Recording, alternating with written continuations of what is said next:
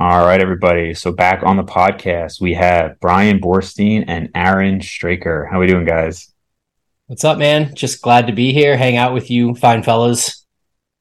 Yeah, likewise. I think it's always cool getting to hang out and talk about things that we like to do. Yeah, I guess it hasn't been that long since I, you, you were saying September. I'm surprised it's already been it's been five months since we met up, man. And then the podcast was maybe a month after that. I was trying to find some of the pictures and videos from when we uh we met up, but I guess it has been.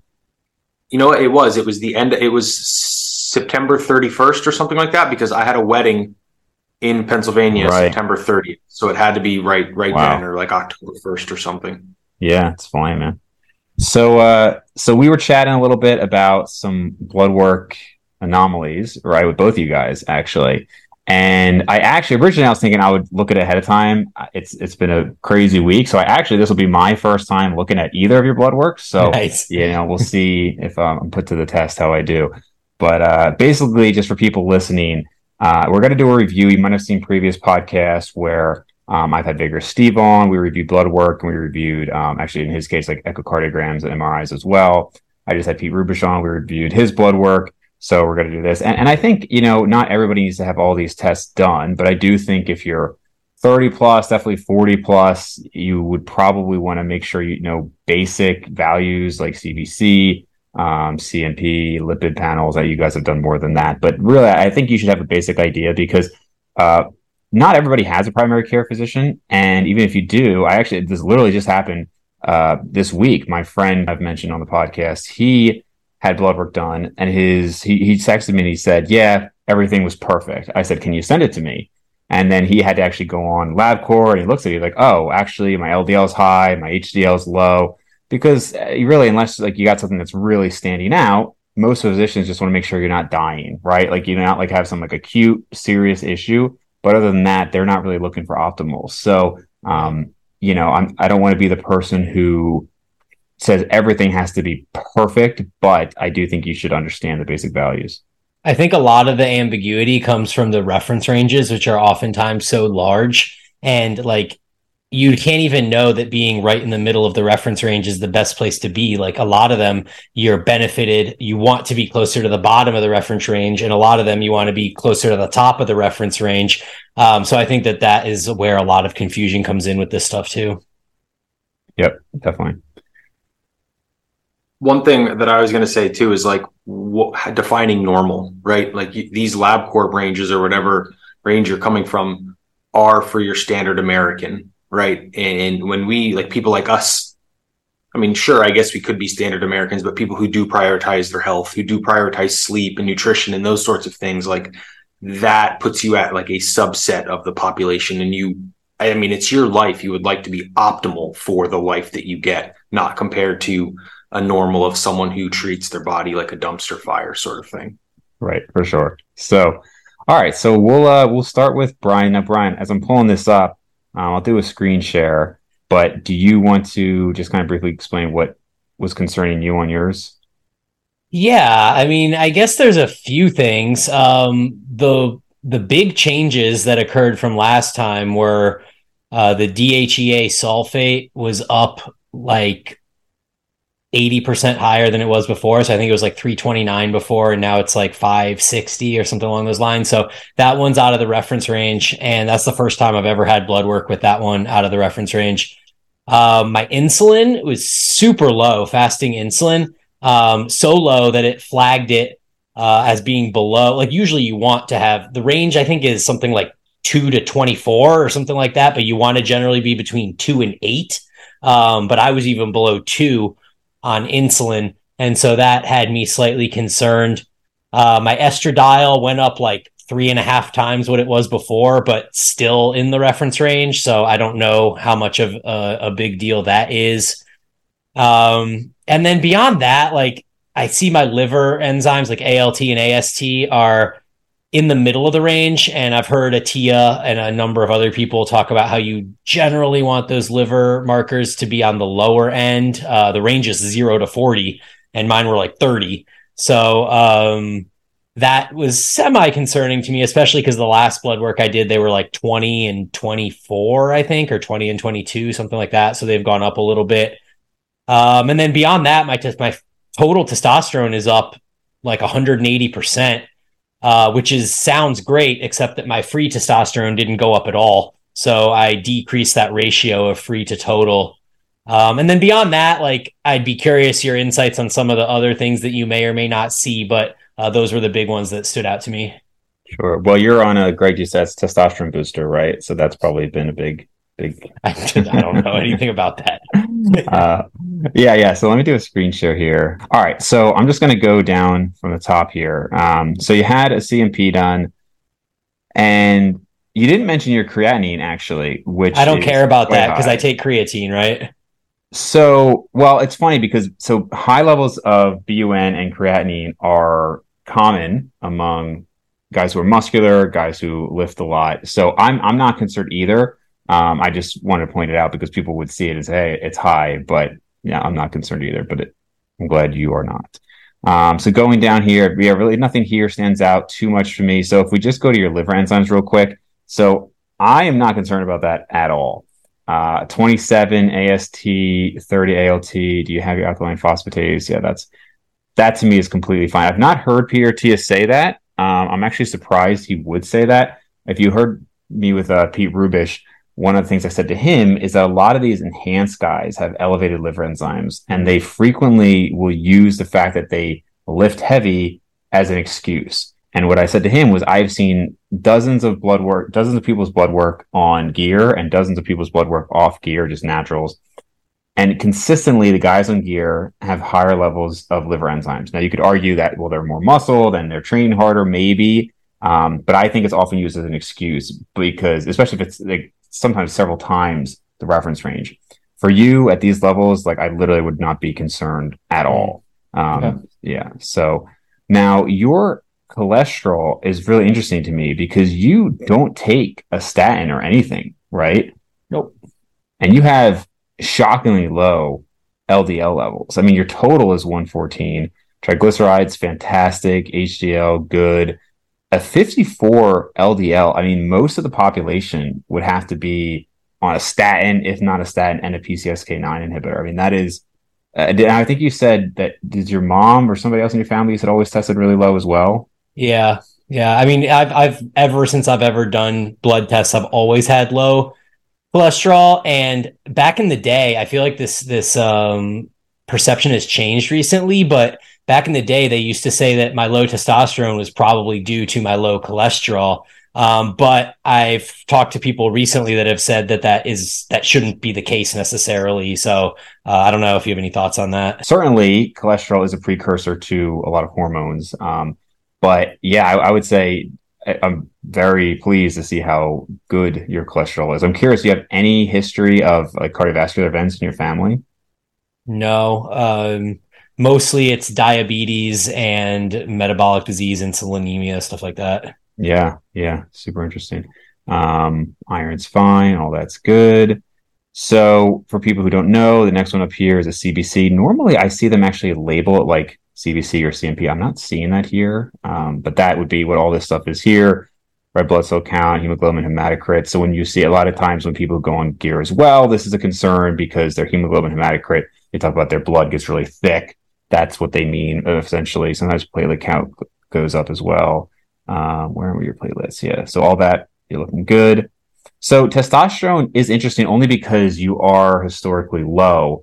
And this is, I think, just important for people to hear because out of really all of us, I mean, like like the kind of I don't know our little group here of like you, me, Aaron, Abel, Steve, all that, like probably per height, you're maybe the most muscled, right? Um, you know, because you're five ten, right, Bryan? Yeah.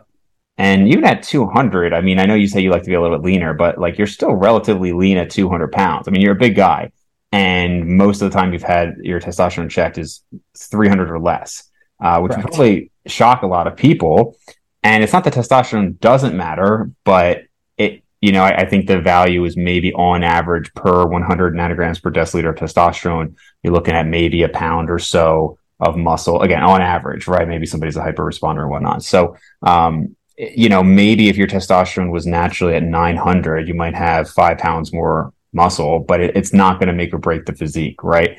and and so it's interesting to see this. Now, how many times would you say you've had your testosterone checked over the years? In the last decade, I'd say five or six times. Okay, and and this is the highest you've ever had.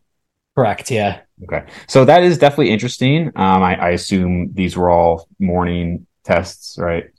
Uh, yeah, all the same, fasted and everything. Yeah. yeah, yeah, yeah.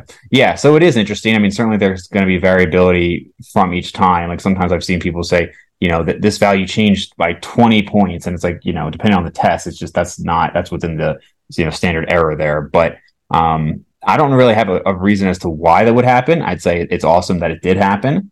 Um, certainly, so for people who, who don't know, um, testosterone is converted to DHT by 5 alpha reductase enzyme and then to estrogen by the aromatase enzyme. So I don't see your estrogen here yet, but I know you mentioned where is it? Uh, yeah, yeah so it's 30.9. So like you said, still still within the reference range. Um, not surprisingly, that would correlate with increased testosterone, right? But um, I, again, not something I would worry about. Some people say you actually want a little bit like high normal estrogen.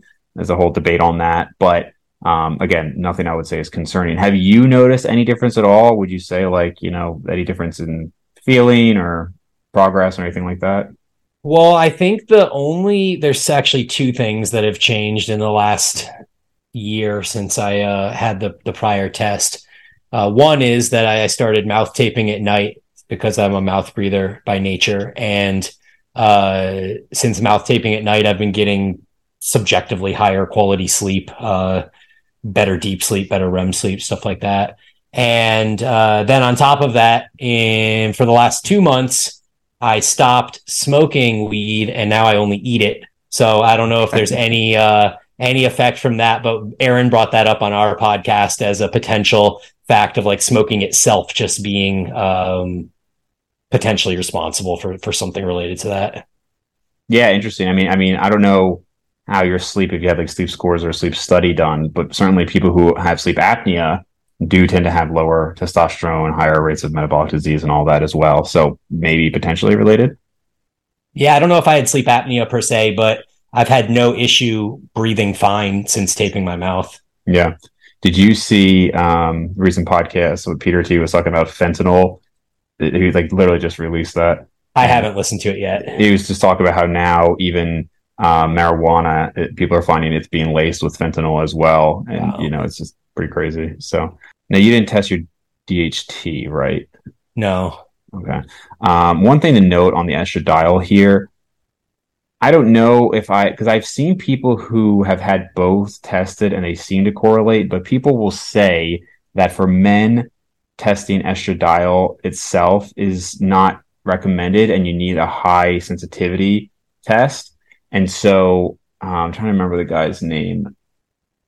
There was like, you know, basically like one of the pioneers of TRT and whatnot. And he was always saying how um, this estradiol itself is completely useless and, and you have to have this high sensitivity test. I am not sure if I, again, just from what the blood work I've seen, it seems to correlate. And in your case as well, even with the testosterone, your testosterone went up, estrogen went up. So I don't know if I, I totally buy that, but um, but that is something I've, I've heard as well. TSH, totally fine. Vitamin D. So you must take vitamin D. Yeah, I supplement with uh, vitamin D drops three or four times a week in the morning uh, during the winter. Okay. Um, and how many IUs do you know? Yeah, I want to say it's around seven to ten thousand when I do it. Okay. Yeah, that's that's pretty high. Um, you know, I've seen places that sell vitamin D will often talk about how you know you want your ideal amount to be close to 80 yeah. i don't think there's really any evidence for that. I, I, think there is evidence that being below 30 is problematic. Um, but 87.5 i mean you could probably cut your dose in half i would say cool. um, just something to keep in mind. Because there are some potential issues of having chronically elevated vitamin d.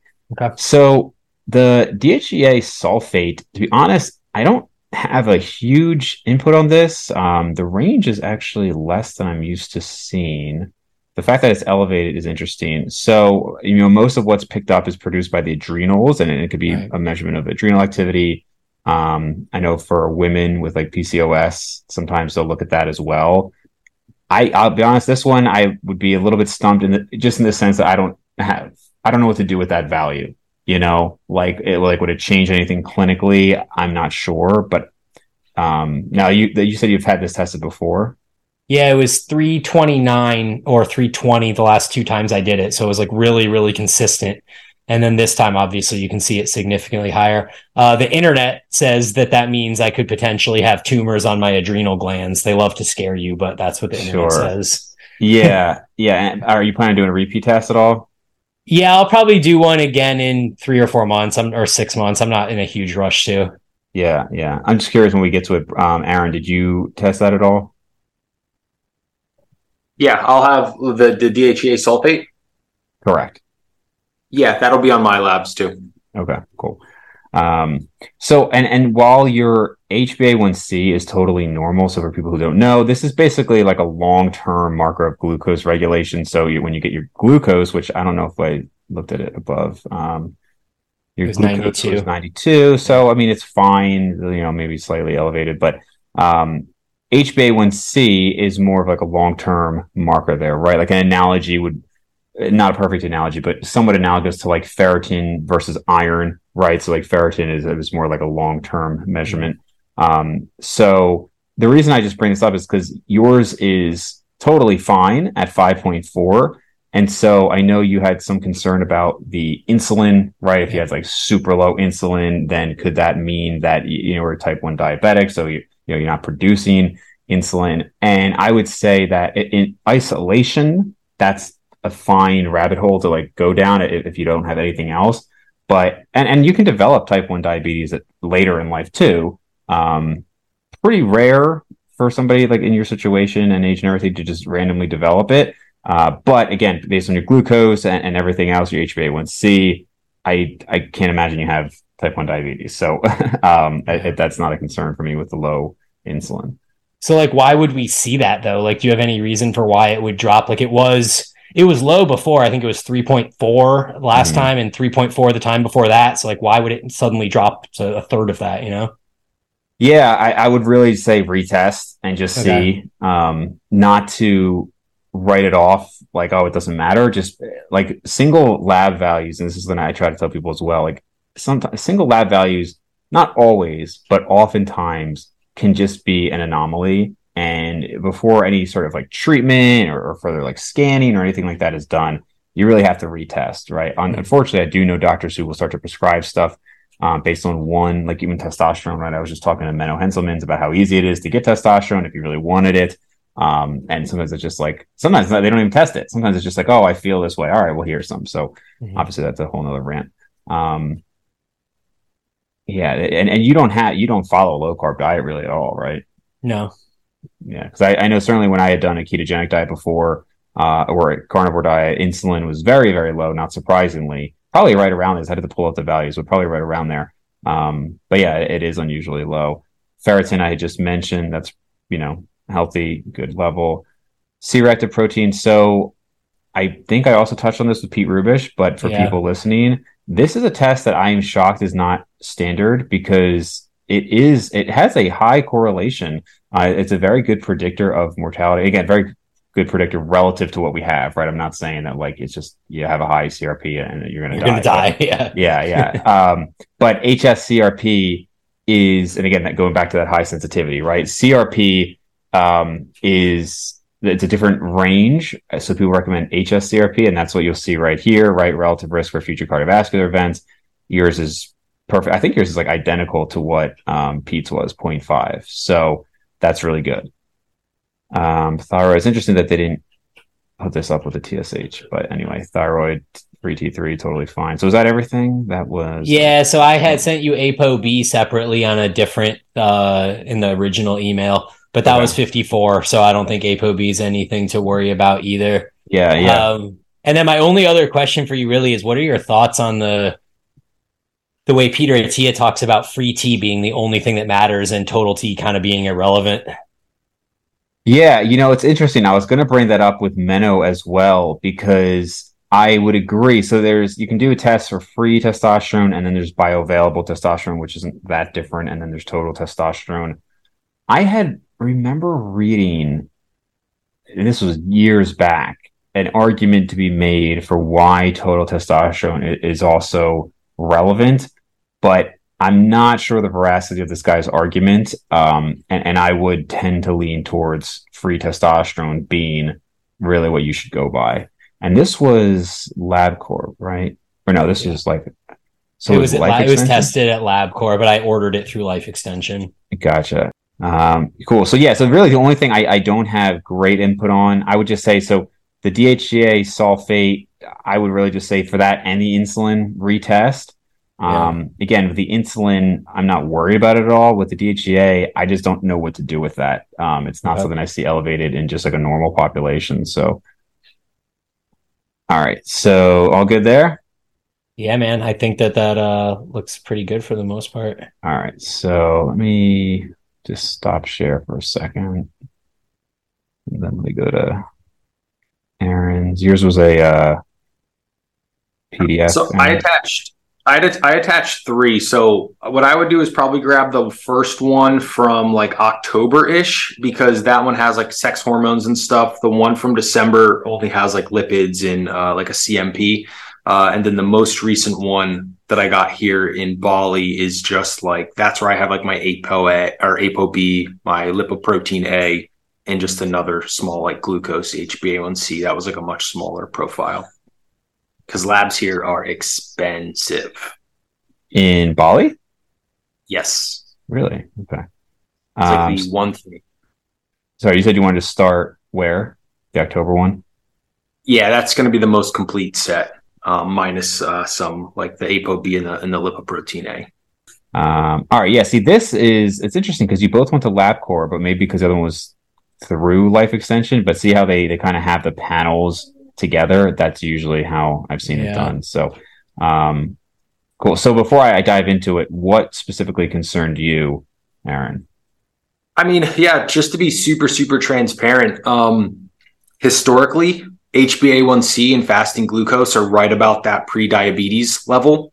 Um, my fasting insulin always comes back low or just on the cusp of low, not quite as low as Bryan's, but like a two, three. Uh, I've never seen it above that.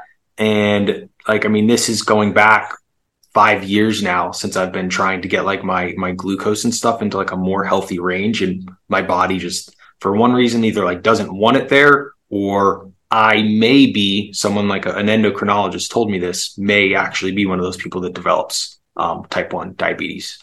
Um, so there's that part. And then the other part is like lipids are essentially the opposite of Bryan's, right? I have high LDL.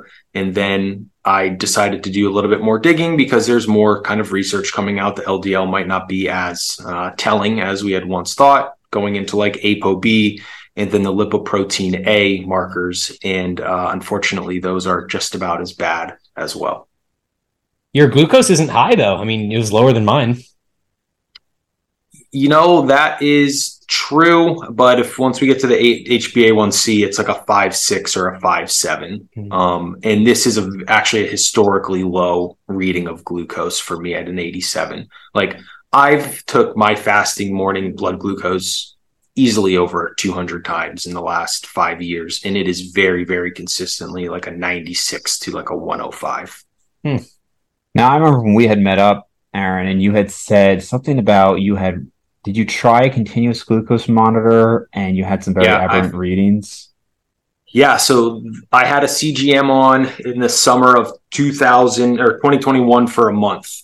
Um, and my body would my glucose would be highest on average when I was sleeping. It would like it would be highest on average fasting overnight than it would be throughout the day. I would get obviously like the spikes, you know, post meals, but within like 20 minutes I'd be back down in the 80s, sometimes in the 70s and stuff. But then throughout the night it would just kind of like rise. Um, so it could be kind of like an anomaly thing um, from my body. I, I did get some uh, 23andMe genetic testing done also when I was back in the States, and then uh, ported that into this kind of a more comprehensive tool called StrateGene. And I found that I have a few uh, like like polymorphisms, I guess would be the proper terminology to use. And one of them was a uh, like a very very slow um, melatonin um, metabolizing enzyme, and that is correlated with uh, higher fasting uh, glucose readings. So, like that could be correlative there, but it, it still does concern me because any any of the kind of research that, that I've read on it is like you know over a lifetime elevated glucose and HbA1c you know sure. can be damaging and then uh, potentially um, leading into like you know CVD risk and stuff. And then I also have the genetic markers for there. And then when you read any of the information, like, well, how do I improve this? It's like, well, you got to exercise, you got to eat right, you got to take care of yourself. But it's like, what do you do when you're already doing all of those things? Right, and that's right. my kind of crossroads now. Yeah, sure. Okay. Um, so we'll just go through um, thyroid. Great, nothing concerning there again, creatinine high. Again, obviously, you guys are aware that that's not really something to be concerned about here. Um, I would just point out so your liver enzymes are very slightly lower than Bryan's, but again, these these can vary so much. And, and honestly, even if you guys, as much as I said before, it's often used as an excuse. It is the case that these do vary with, you know, if you were in a bulked up state and you were working out a lot and you just had a really intense workout, that those would vary. So um, just something to keep in mind, but these I wouldn't be concerned at all. So, and this is interesting to me, your lipids, because uh, you know, something I said to Pete is you look at some of these things and they're considered to be very rare. And yet we see some very interesting blood work between the three of you, right? So he had elevated LP little a, as did his wife, right? So the chances of that very rare. And then in your case, actually, did you test LP little a? Um, Aaron? It's on the uh, it's on a different PDF that I sent okay. you. So we'll get to that. But did you also say that's elevated? Oh yeah. So oh I mean, yeah. You know, for something that's supposed to be only ten percent of the population, you know, very interesting. Um, so he has high HDL though, which is like much higher than mine. Yeah, yeah. So, and, and I, I think you probably know this from listening to Attia, uh, Bryan, but we can talk about the HDL a little bit. So, for a while, people used to say it was like total. I mean, if you go way back, it was like total cholesterol is what you got to look at, right? Anything above 200 is a problem. And then it was, well, it's actually as long as you have high HDL, that's fine, right? Because it's the good cholesterol and, you know, it's all about the ratio and whatnot. And then they actually came, they had drugs that legitimately raised HDL and they found no clinical benefit to this at all, right? So, and even, um, like niacin was one that was like you know not only did it raise HDL but it sometimes would lower LDL and and just had no real clinical benefits. So um, very interesting there that that correlation because the correlation just to be clear for people listening the correlation is there that higher HDL that's naturally higher is better, but any attempts to raise it have not been shown to be efficient or um, efficacious. So I, I, guess it's good that it's higher for you, but yeah, at LDL of 139 is definitely high. Um, and again, I, I, think you might have heard me mention this, Aaron, but that's I, am kind of trending in that like 120, 130 range as well. And despite this very odd six month period where I and actually, you know what, I remember telling you the first time at the uh, the gym, right? And I was like, I, I honestly cannot explain it. I don't know why random six months of a profound drop to where I wouldn't even be considering a statin and then just back up. Um, and the only time I've ever seen a dietary change make a big difference was in the negative direction with keto or, or carnivore, where I had, you know, very, very high levels of LDL. So I am very interested to get back to the, uh, the diabetes aspect. But from this standpoint, are you considering medication, Aaron? Well, medication, not not quite yet. Um, what is next for me personally is getting like endothelial function tested. So there's like a, a max pulse test to really test like the um, um, how do I want to describe it? Like not fluid, like the responsiveness uh, of of your arteries, and then maybe like a probably not a, a coronary calcium scan yet because I just don't think I really have enough like miles on me yet yeah. to to for that and I don't want like a false positive, but it's really finding someone that I trust to have the conversation with. Uh, and that something like Bryan and I have talked to in the past, like I just have very little faith in, in the traditional system. And sure. and and it's until I find like a resource that I think is actually like li- listen to me, I would I feel much more confident in myself managing myself than going to like, oh, your insurance says this is your GP, and he's like, okay, here we go, you know, here's Right, your right. statins sort of thing. Um, that that is what's next for me. Yeah, I don't have any family history either, and really. uh, so there- there's that, and then I, you know, what is next is I have some. All my siblings are half siblings, but I want to start seeing like they're in their like mid, getting to like mid twenties now. I want to see what theirs look like. Is this an Aaron thing, or is this like a, hey, you know, on on, on the side of my family, we just have genetic, you know, uh, anomalies sort of thing, but no one has has had a heart attack in my family that I know of. So Really interesting. Um, yeah. So uh, the whole insurance thing, you could get me going on a, a big rabbit hole there. It's ridiculous. But uh, as far as the endothelial test, what are you hoping to accomplish from that relative to these high cholesterol levels?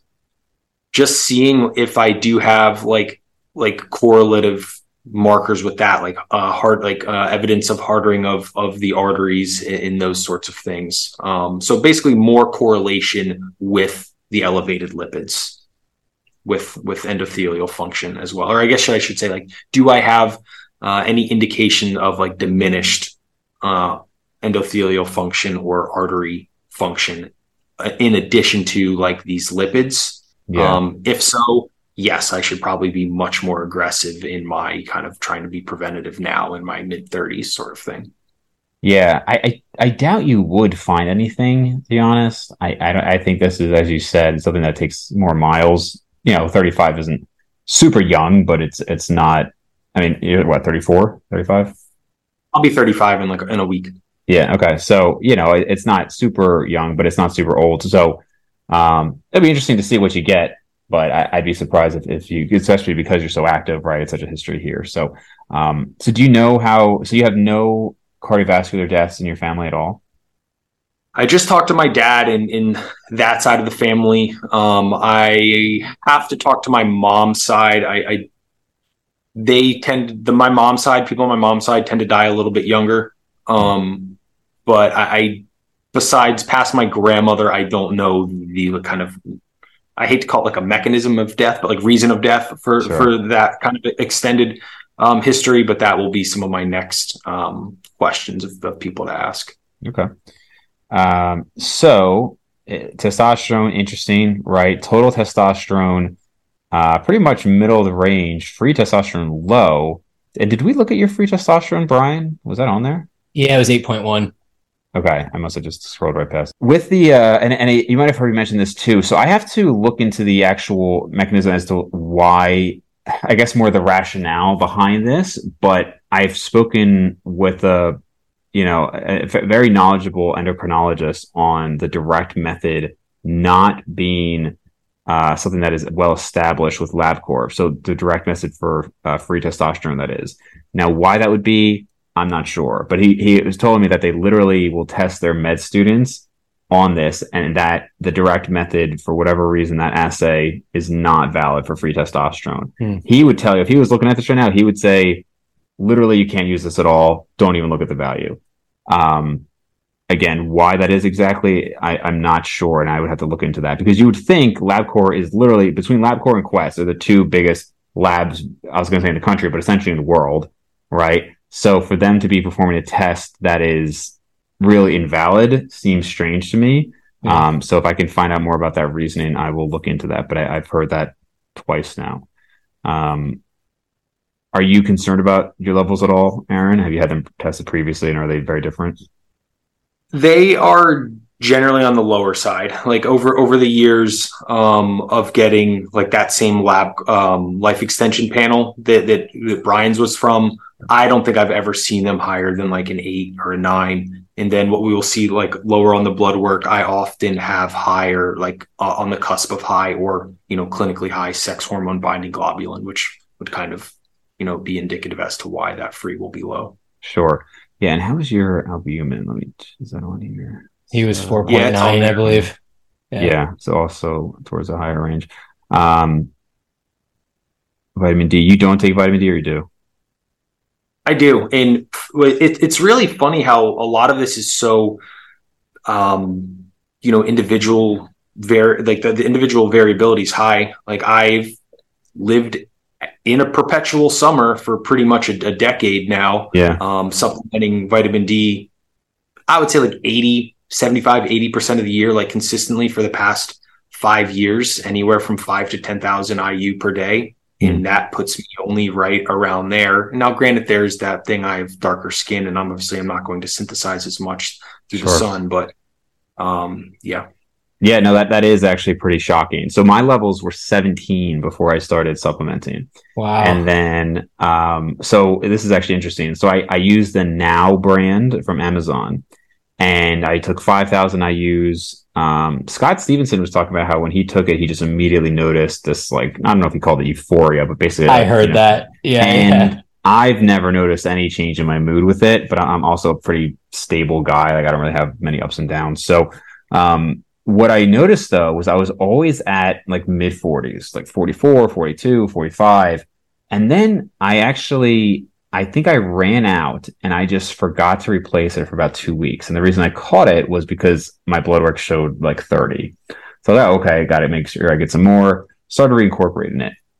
I did it three more times testing and it never got above low 30s. Mm-hmm. And I was like, did now brand just get worse? Like, what the heck happened? So I went up to 10,000 and it slowly creeped up. And the last time it was actually up into like 60. So I'm cutting it back down to 7,500. So I don't know if it was just that it took a super long time to get back up or what, but it was odd. It just, even on the 5,000, it just was not going up. But I like to be around 40 to 50. Uh, but it's interesting because I, I don't really go outside much. You know, I'm naturally pretty pale and I have significant skin cancer in my family. So I just stay inside pretty much. but uh, but for you to be outside so much, Aaron, and then while also supplementing it, that's pretty interesting. His DHEA sulfate is way lower than mine. Yeah, it's not a competition, Bryan. He's crushing me. well, technically, you're crushing him, right? Yours are also yeah, charged. You have super physiological so. levels of DHEA sulfate. That's right. Um, super good C-reactive protein. Um, I Whoa, also wonder point two. Point two. So I, I, wonder how much that is, and a lot of this stuff, you know, because you're you're pretty damn lean, Aaron. I know. I, I think you were a little bit more bulked up. Are you around 200 now, or? I'm over 200 now, but the, these labs were in uh, October. I'd say I was like 195, 195, 196 in in October. Okay, because generally speaking, you know, the leaner one is lower state of inflammation. I mean, you know, there's obviously a very healthy range, but as you start to get into higher body fats, right, you're going to have generally higher inflammatory markers, IL six, CRP, things like that. So, um, insulin also super low. So, and again, this, like, I would agree, Bryan, yours was quite low. Like, this is a low level that I would expect for somebody who's healthy and fasting and whatnot. So, I, I'm I am interested to see you retest yours. But this, I'm guessing you don't have any concern here, Aaron. I mean, the, the concern is that the HbA1c in like okay, so like this is this is like a picturesque fasting glucose for me. I'd say of like I have probably like 10, 11 sets of labs. Mm-hmm. This is by far the lowest fasting okay. uh, glucose in any one of my labs. So it kind of that was a bad example, but it's my concern is is why then why is it run high or is it like and, and again it's like finding the the people to have the the conversations with like more in depth like should i really be concerned about diabetes? I do have a lot of diabetes on my dad's side of the family but it's like it's clinical diabetes you know? Like my dad is a textbook type 2 diabetic. He's six foot two 180 pounds right? He's not mm. overweight whatsoever. Been gone to the gym his entire life. But is on like metformin and everything because like his lab work is you know diabetic. And and my question is like potentially we just our family has some gene we run high like is that an actual concern or is it just like an anomaly and yeah. i just I'm, i do not know well i i would want i wouldn't want to dismiss the fact of you know like let's say you had a gene for it because i had somebody else bring this up for uh was it Mark Wilbiner with the whole testosterone discussion? There was something where somebody was like, "Oh, if somebody naturally has this, just because somebody naturally has a certain level doesn't mean it's fine, right? Like there are people who have familial hypercholesterolemia. That's their natural level. It's still a, a detriment. So, um, whether or not your glucose runs high, if it were to actually start really running high, like consistently 100 plus, it, you know, just because there's some gene that your whole family has it doesn't mean it's any less concerning. So, and I and I can understand how like you have this combination between, like you said, that 87 is not high, but if you're consistently 100 plus and low insulin, maybe. Um, and as, as you probably know, so African Americans do have higher rates of diabetes, but that often correlates with because they have higher rates of obesity as well, right? And and you're at least a couple percentage points away from being obese, I think. So uh, I think it's uh let's see, and oh, that's fine too. So I think if I was your doctor, which for uh, everybody listening, I'm not anybody's doctor here, so uh, liability for liability purposes. So um, I would just say it's something that you have to continuously monitor. Like in isolation, if you just got this, especially with the 87, I'd say it looks fine. The fact that you have the higher glucose levels at night is really interesting. But during your time wearing the CGM, your values during the day were normal, right? You said they returned very quickly to baseline when you had eaten yeah, meal. Post postprandial returns were like very, very good. Yeah. Um, how low did they get during the day? Do you remember? I would. They would be in the seventies a couple times, high seventies, like okay. throughout the day after meals. Yeah, so I, I would totally back up what you're saying of trying to find somebody who you really trust who, who can monitor you regularly, which I agree is it's hard because it's like that's just not how medicine is set up, unfortunately, right? I mean, that's really where you have to find somebody who is a, and sometimes these doctors, like they're, um, I forget the term for that, but basically, you know, they are like your doctor almost on call all the time and everything for you, and people who can really know you. Um, but but that's oftentimes so expensive. So I think that's where sometimes he's like, you know, if you could hire Peter Attia, obviously he'd be great for it, but he's like, you know, not really reachable. Um, but I, I, would just say it's a matter of continuing to monitor. So where where's your HbA1c? Did we pass that already? Uh, it's going to be somewhere in there, probably up higher. Insulin. Yeah, I didn't see it. Maybe it was not on this one. Um, yeah, that's kind of strange. Maybe it isn't. It's on the other one though. Okay, and so we'll pop over like, to the other one. Yeah. Now I'm curious. You had your estradiol checked, but then you also had your estrogen total checked. Was that just to throw it on there? It's it's just in the panel that that that I order. Oh, it's just like okay, so you're selecting one thing that has all of this. You didn't select each individual. Yeah, panel. it's it's like a it's a pre baked panel. Yeah, it's it's called like a male fat loss panel, pretty much. So realistically, for you, then it's the, in my opinion, the lipids. I, mean, I actually would be more concerned about the lipids if, if I was you than I would be the diabetic risk. Not that there's none. I just, again, I, I know I haven't followed all of your blood work this whole time, but when I look at it, I mean, your glucose is really fine. I mean, 87 and even HbA1c. I mean, we'll try to get to it. I have to move this stuff around, but, um, 5.6 5.7 is not uh, 5.7 is starting to get into that range. Um, but again like what do you do about it other than maybe start taking like a low dose metformin which i don't know it's probably I, I, would just guess knowing you is not something that you want to do. Well here's the thing. I did that and okay. it didn't improve anything.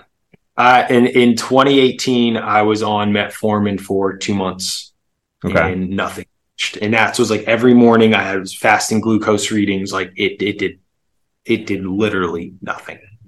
Huh. Interesting. It's interesting. Yeah, it's very interesting. When were you taking the metformin? This would be probably like June, June, July, August, somewhere around there in 2018. But I mean, and like during the day. I was. Oh, I had it was. I think it was the XR, um, and I I'm really stretching to remember, but in the morning, uh, and then I think with an afternoon meal as well, or potentially it was an evening meal. But that's when all this kind of stuff started for me. Um, I was like when I was first getting labs. I also lost a lot of weight during that period of time. That's when I was like, you know, over uh, oh, uh 220 plus, and then I started like dropping weight and getting a lot leaner. And even that, I lost like 27 pounds, got really lean my my glucose didn't budge at all. Wow, that is very interesting. Yeah, it's uh. So basically, the question then is: if this starts going up, you've you've kind of already exhausted the options, right? So like you've gotten lean, Well, think- you've exercised, you've got the metformin. So if it does start, what do you do? I mean, that's and that's where I want to start having like f- find the the next kind of level of person to have those conversations. Like, would I would it potentially be beneficial to go on a low dose of insulin, sort of thing, in in the morning or whenever they would describe or uh, um, suggest incorporating that sort of thing? Would that? I mean, obviously, that should bring it down, but like, is that a potential scenario for me at some point, sort of thing? And would you consider yourself natty at that point?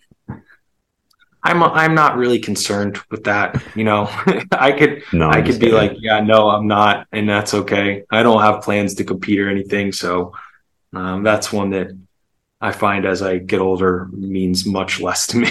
yeah, no, health, it, health first. Yeah. Yeah, no, I, I'm just kidding. But I did have a friend who was diabetic, and uh, in college, he definitely pushed the insulin quite a bit for uh, extracurricular purposes. So uh, let me see if I can pull this one up here. As you're doing that, wasn't Pete's LP little a like 290 or something? It was super elevated. Yeah, Because I feel like Straker's isn't e- isn't that high when I looked Uh, at it. This isn't going to be. This lab would have a an HbA1c on it, I think, but not the the oth- like the Bali lab is the the name of that PDF that we'll have. okay, yeah, I'll go to that. Um, there was one other thing I was going to say about the. Oh yeah, here's glucose 99 on this one. Yeah, Yeah. yeah. Um, shoot, there was something you said about the insulin that I'm blanking on. Oh no, I was just going to say that the the only problem with what you said about like you know trying to find that next level up, it, it's almost it gets to the level of kind of like fringe medicine where you're just you're what you're going to find is somebody who you like right and who you can buy into what they're saying but ultimately there's like evidence based and there's just not evidence for that next level of kind of what you're talking about right? Which i'm not saying that in like a negative way towards you i just mean that unfortunately you know there's kind of like standard medicine and then there's these people who have tried these things with their patients and it's their opinion based on the anecdotes of their patients that it's working right? And unfortunately Yeah. you could have plenty of people who strongly disagree but if it works for you works for you great. It's just more to say that i don't i don't think it's necessarily like who's got more educational knowledge. I think it's going to be like has anybody worked with your type of population specifically? You i mean you hit the nail on the head. Yeah I, I think that that's the limitation when you i guess find yourself outside the not necessarily scope but when you find yourself on the fringe of what the research is on. Like you're not going to find lipid research on your mid 30s person who health and fitness is their life and they still have these sorts of things right? Just how you're not going to find a lot of lifting research on people who've been lifting natural for 20 years and are at their, you know, approaching their genetic ceiling sort of thing. And that's where it, it becomes really individualized. And I'm going to have to leverage my like best decision making skills and, and, and I guess trust potentially in that. And it's not common or not, not very yet explored territories per se. Yeah, for sure. And that is also, you know, in the world of like, uh, I, I guess when people talk about this holistic medicine and, and uh, like functional medicine, and a lot of that is just BS, but I can empathize with those people because this is a little bit different, but um, it's unfortunate. And, and I've dealt with health issues before that there's just, there weren't answers for. And so I can understand the people who, if they're dealing with chronic pain or, you know, you get like a lot of people who say like, fibromyalgia is made up or, or certain other ailments that people have. And it's tough because it's like, well, I, I follow the traditional medical model and I'm left with nothing. And then people say I'm like crazy or hypochondriac or whatever for this issue, or I'm making, you know, pain up. Pain is obviously a really complicated topic, but um, just to say that it, it is tough when you are not getting answers from the standard model and you have to start going down this rabbit hole. And that's where many people are susceptible also to scams and, and some of these fringe doctors and, and whatnot because they don't have the knowledge base to vet out maybe what's potentially actually helpful versus what is BS. So obviously this is veering off from the blood work topic, but it's just it's unfortunate and I can empathize with those people because they're often kind of vilified on I mean this is where like a lot of the carnivore people come in where it's like do I agree with the carnivore diet for most people I don't um, but for whatever reason it's it does seem that there's hundreds and hundreds of anecdotes of these people getting help with autoimmune issues and stuff where nothing else they did was working and I can I can empathize basically. I'm just saying with with those situations because it's it's tough. Yeah, and so, I mean that's something that I'm I'm fortunate for.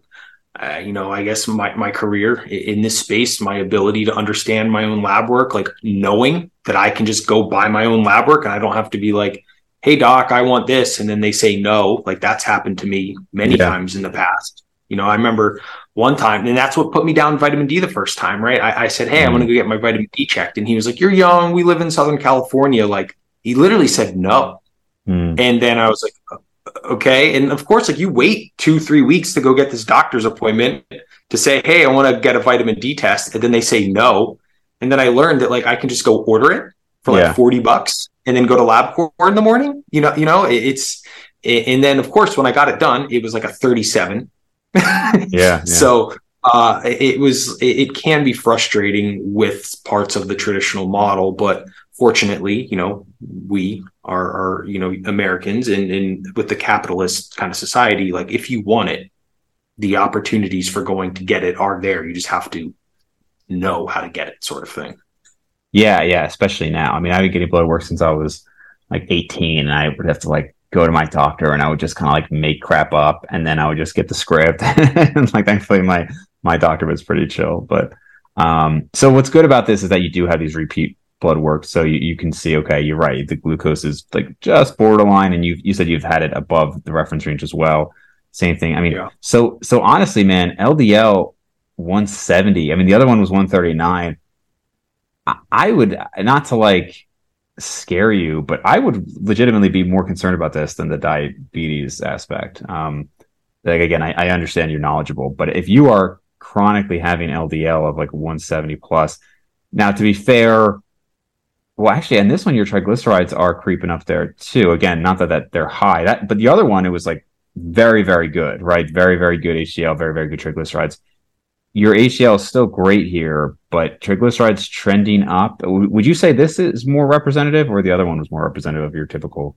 The other one, this one was the worst I'd ever seen it, and this one was uh, I'm not sure the date here. It was like no, it was like December December 22nd or something. Oh, December, yeah, just, yeah, December 5th, and then I have the the Bali Labs from literally like two weeks ago, um, and they are back down more. So it could have been like this was the week before we were like gearing up to move to Bali again. It could have been just like a higher s- stress period where I was trying to get everything done and you know all sorts of shit. Um, yeah. But this one was the worst to where I was like, okay, this is this is like straight up bad. Sort of. Yeah, thing. yeah, for mm-hmm. sure. So all right, well, I mean, as long as you're aware of it. So, um, let's see.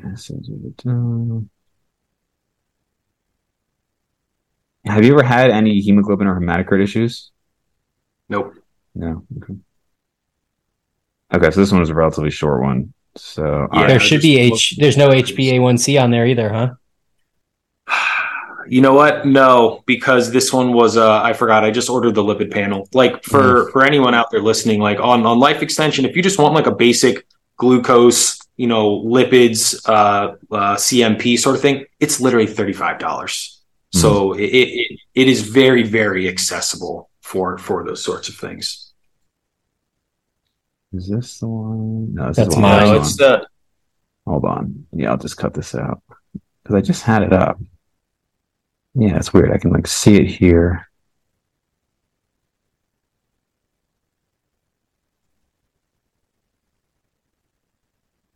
This is it, right? Okay. Yeah, oh yeah, this is it. Yeah, yeah. I forgot I sent it in an image. Right. All right, and then this one, I'm trying to see the date here. This was just recently, uh, This is February 19th. Yeah. So uh, this one is in Bahasa, which is into the Indonesian language. I wonder how the labs are there. Are they known to be reputable? Is it?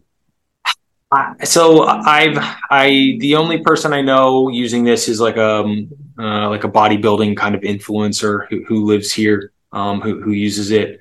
the LP little a had to get shipped up to Jakarta, um, which is like the capital of Indonesia. Um, I, I cannot say, but the fact that like glucose and HbA1c were very, very kind of correlative with my previous numbers, as was the triglycerides, the HDL, and the LDL, be pretty correlative with my my other uh, previous historical numbers. The ApoB yeah. And the LP little a are the only ones that I I, I had L- APOB tested once, maybe like two years back. I can't remember specifics there. So I will like I'll be in the states in in a couple months for for a couple weeks, and I will get labs again there. Just and I will order the ApoB and the lipoprotein A just to kind of you know cross my T's and dot my I's sort of thing. Yeah. That, now go ahead. Bryan. That reference range for ApoB is much higher here than it is on the one that I did. What was your reference range? It was under 90, and this one says 66 to 133. And what was your ApoB? Did I miss that on the other one, Bryan? No, I, I sent it to you in a screenshot and a different thing. It was 54. Oh, okay. Yeah, you said that. Um, yeah, well, I was going to say it's interesting though, because so you guys are familiar with the uh, the differentiation between the particle sizes and whatnot there.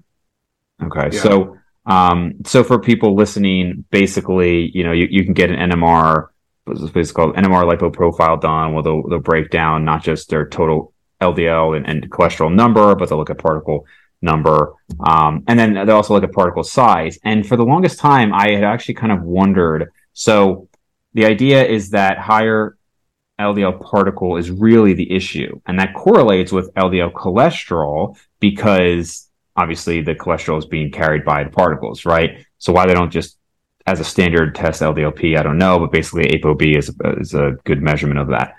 Um, but I had always heard, okay, so like the small dense particles are the more concerning ones, right? Than the like quote unquote big fluffy ones. And I had thought, is that because there's something actually problematic with the small dense ones themselves?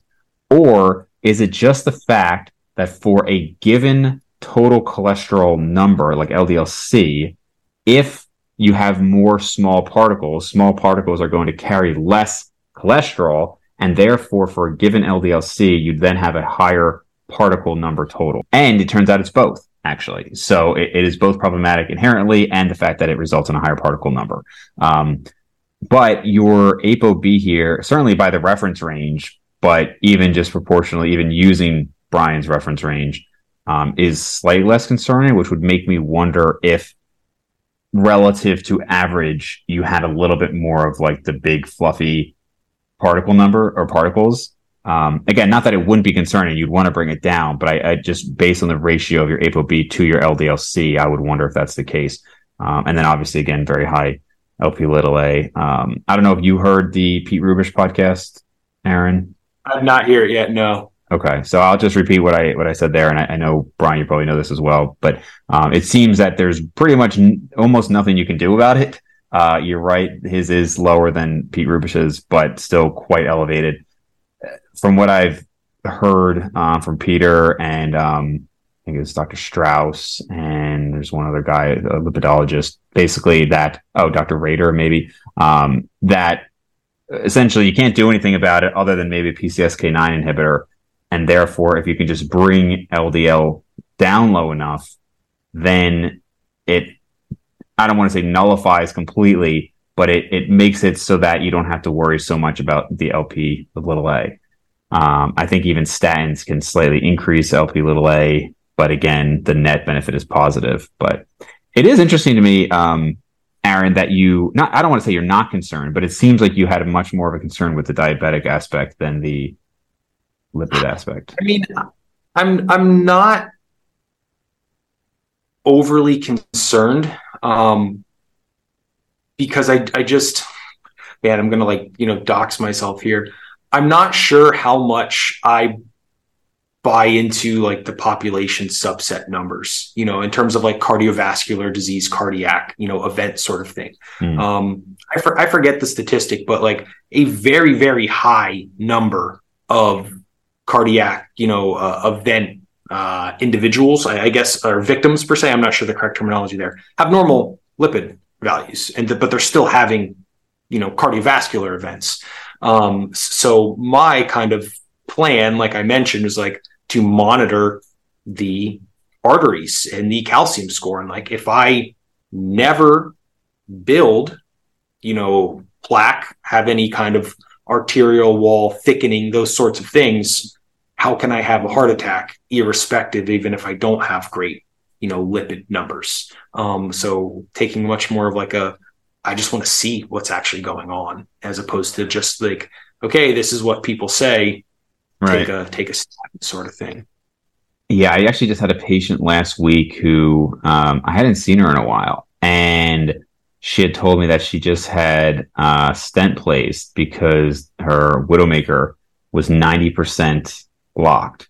But what's crazy is that she had just had a calcium score done and showed zero on her calcium score like three weeks prior. How that's possible, I have no idea. I, I was talking about, I was like, I don't, I have no explanation for how that's possible. Did they just do it wrong? I don't know. Um, but yeah, she went from basically just a couple weeks prior saying, nope, nothing to then working out, having chest pain, and then 90% blockage. So, um, that I would always just want to put the, the, uh, everything in my favor. To your point though, you're certainly not like you know a lot of times some people with this high LDL there's other things going on um not to not to discount that LDL is a cause of it but a lot of times you do see it's like okay they have high LDL and they're obese and they are diabetic or pre-diabetic and their HDL is low and triglycerides are high and there's this whole like storm going on um but mo- probably more important than any of that is your family history if you have a family of basically no family history for cardiovascular events, that's that's pretty good. You know, I mean, that's re- literally in most cases the number one thing that you want to look at initially. And did you say your dad has gone to the gym his whole life, or had never gone to the gym? His whole life, yeah, been to the okay. gym. Yeah, gotcha. I was going to say even more so if he hadn't gone to the gym and he still had, but you know, I assume maybe your grandparents didn't, and so um, the family history is super important. So uh, I am interested to see what you find as you go along that journey as well. Yeah, I'll definitely keep you guys in the loop. I have to, like I said, I have to ask my mom and stuff and, and get some information. But I think one one thing that's another this one's interesting to me is like I and, and I don't know how it is for for you guys, but like besides like my dad, you know, goes to the gym and stuff, but other than that, like everyone in my family, like I'm the only one, you know. Mm-hmm. So and I'm sure this is really indicative for a lot of people in, you know, at the American population, like many people don't exercise or eat well and those sorts of things. And that is always like a kind of thing. It's like, well, like how much does that matter? I don't really know. I, I we'd like to think that it really, really matters. Um, but it's, yeah, what, what I'm kind of getting at is like, I just don't know. And then when you're comparing yourself to people who don't live the lifestyle that you do, who eat a, a yeah. standard American diet and that sort of thing. Sure. How much correlation is there, yeah. you know, with that big elephant in the room sort of thing? None of the men on either side of my family, as far as back as I can tell, have lived past like early 70s. Really? But it's for like reasons that are not like they're just different lifestyles. Like he said, like uh, my dad I guess he lived the the best lifestyle, but he's got seizures. He had a stroke at 58 or something, mm-hmm. and then uh, his dad died of multiple myeloma. So he worked in a dry cleaners where there was like chemicals and stuff around him all the time. And then his dad died from alcoholism. So mm, yeah. I mean, it's just like they don't relate to me really. Yeah, I just had a friend who was telling me he thinks he's going to die early, and I was like, "What do you mean?" He's like, "Oh, I just don't think I'm going to live past 50. And I was asking why, and he said you know, all the men in his family die really young. I think his dad is the oldest living one at like low 60s. Um, but they're all obese, and I'm pretty sure like half of them were alcoholics. Um, basically, just completely different lifestyle than what this this guy is living, right? So, um, family history is super important, but obviously, lifestyle is also super important, and and pretty much all of us are, are doing most of the things. And you know, we talked about this on other podcasts, Bryan. Like these things of like, hey, I want my VO2 max and like the top 2.5 percentile and all these things. That, that's great, but um, for most people, it probably is all the stuff we always talk about, right? Eating healthy, exercising several times per week, getting like I say, getting outside as I become a vampire and, and stay inside. But, but you know, like the, those those basic blocks that we always talk about.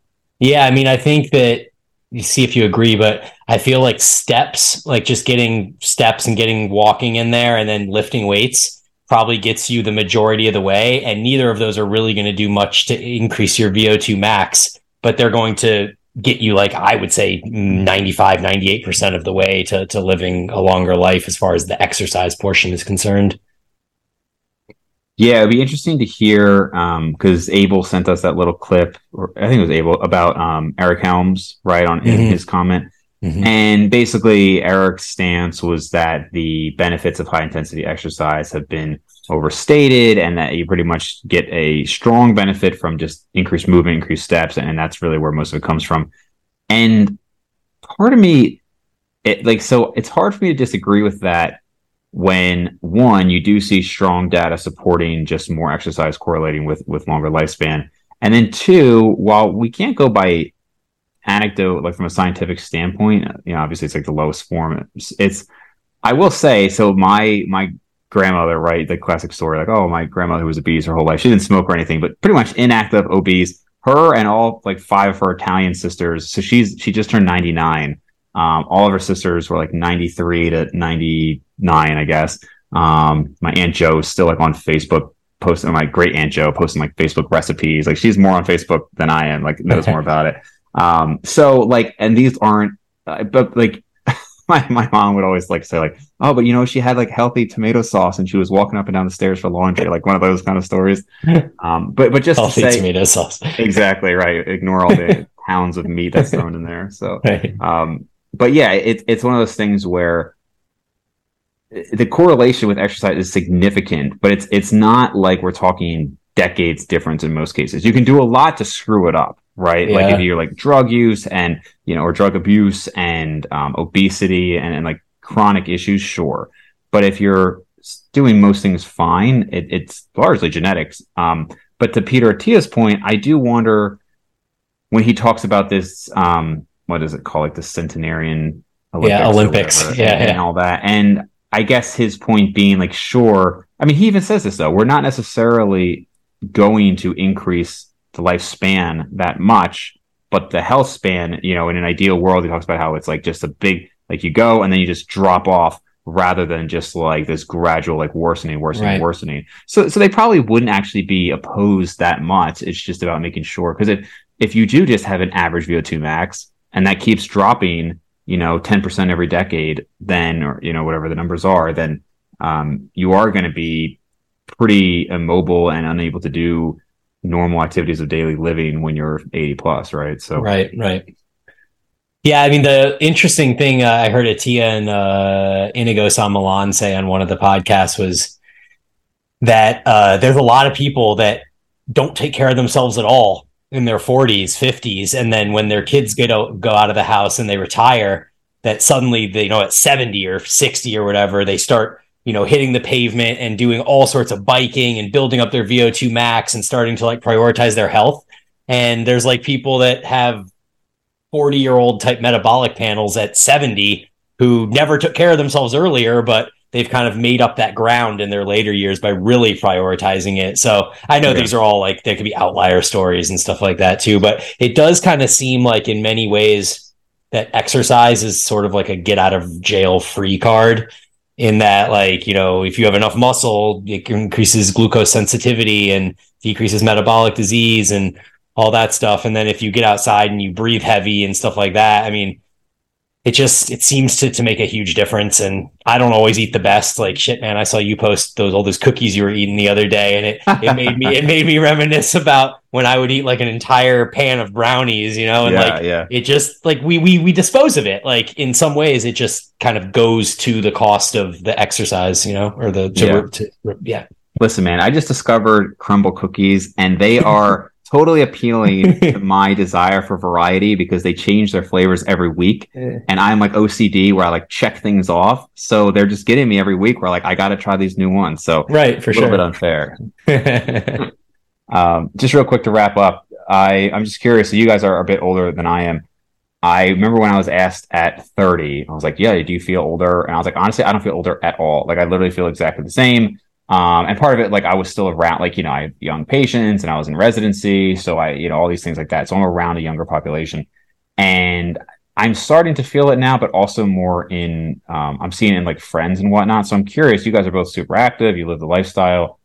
You have presumably 35 to 40 year old friends. Are you seeing a big decline in the people? Cause I know when I met you, Aaron, I was shocked that you were mid 30s. Honestly, if you told me you were 28 or 29, I would have believed you. So, like, are you guys seeing that with your friends? Unfortunately, yes. In in yeah, I mean, more so, I would say. I mean, it, one thing for me is like you kind of see your friends that you grew up with like starting to turn into their dads you mm-hmm. know like every and, maybe this is me because i will only see my, friends based off of my lifestyle and stuff like every year every other year people put on another 10 20 pounds and in that and they they like like your friends that you used to train with all the time like haven't been to the gym in three years now sort right. of thing and like that I, I, would say more so i've noticed it with like their their wives and just the the impacts of like you know uh pregnancy childbirth and this you know the, the society and pressures of that and like things that have happened to them um, but yes, I, I, would say I have started to see it. Yeah. I uh I haven't quite as much and I think it's partly just because all my friends in Boulder and in San Diego live lives somewhat similar to the way that that we live. Mm. Uh like even if they're not lifting weights and trying to do zone 2 and zone 5 cardio, you know, yeah. seven times a week or whatever it is. like they they have their thing, like they they do mountain biking or they do you know circuit classes at some gym or you know the girls are doing Orangetheory or yoga and pilates and like everybody's staying active every weekend we're out like mountain biking or doing something outside so um i haven't Great. seen a ton of it but i mean you do see people age and like even despite a lot of these activities that my friends are doing i've seen weight gain fluctuations but but they're conscious of it. So they're like oh you know i just gained 12 pounds over the last six months. Like now i'm gonna really dial it in and i'm gonna lose that weight. And like then they're kind of back to baseline again. So sure. um, it'll be interesting to see it you know as we continue to go another decade from here. Yeah yeah for sure. Cool guys. All right. Well hopefully i could provide some insight for you guys and especially the listeners and everything. Um, anything to sign off for you guys other than where we can find you no, I think we're only, good, man. Yeah, go ahead, Straker. The only thing I was going to say is like relative to the, the, the opposite of that kind of last question for how I feel at you know I'll be 35 in, in a week, and I know Bryan, you're you're 40 now, actually, right? Yeah. Like I feel fantastic. Like I feel better at 35 than I did at 26. Now, granted, a lot of my late 20s was rifled with the like super intensity, you know, CrossFit training and just not knowing how to recover and you know surgeries and those sorts of things. But like i feel really really good. Like i'm training as hard as i ever have. From a physique standpoint i'm still only improving. Um but like i don't drink anymore. There's no smoke like everything all my you know eggs are in that basket. But in terms of like the the the years of, of life wear and tear i do feel like utterly fantastic at 35 yeah that's great. I I'd say my body and like my just energy and like mental focus throughout the day is better now than it was in my late 20s early mid 30s throughout the crossfit years of like overtraining and all that stuff. So yeah it's it's a it's a privilege to be able to to be 40 and still you know feeling so good and living the life. That's awesome guys. Cool. Yep. All right. So where can we find you guys we have a podcast, Eat Train Prosper. We co-host it together. So make sure y'all check that out. And then uh, I'm at Bryan Boorstein on Instagram. You can find my companies and all that stuff through there. And I am Aaron underscore Straker on Instagram. And then if you find Bryan, you can find me all right. Thanks, guys. Yep. Thanks, Dave.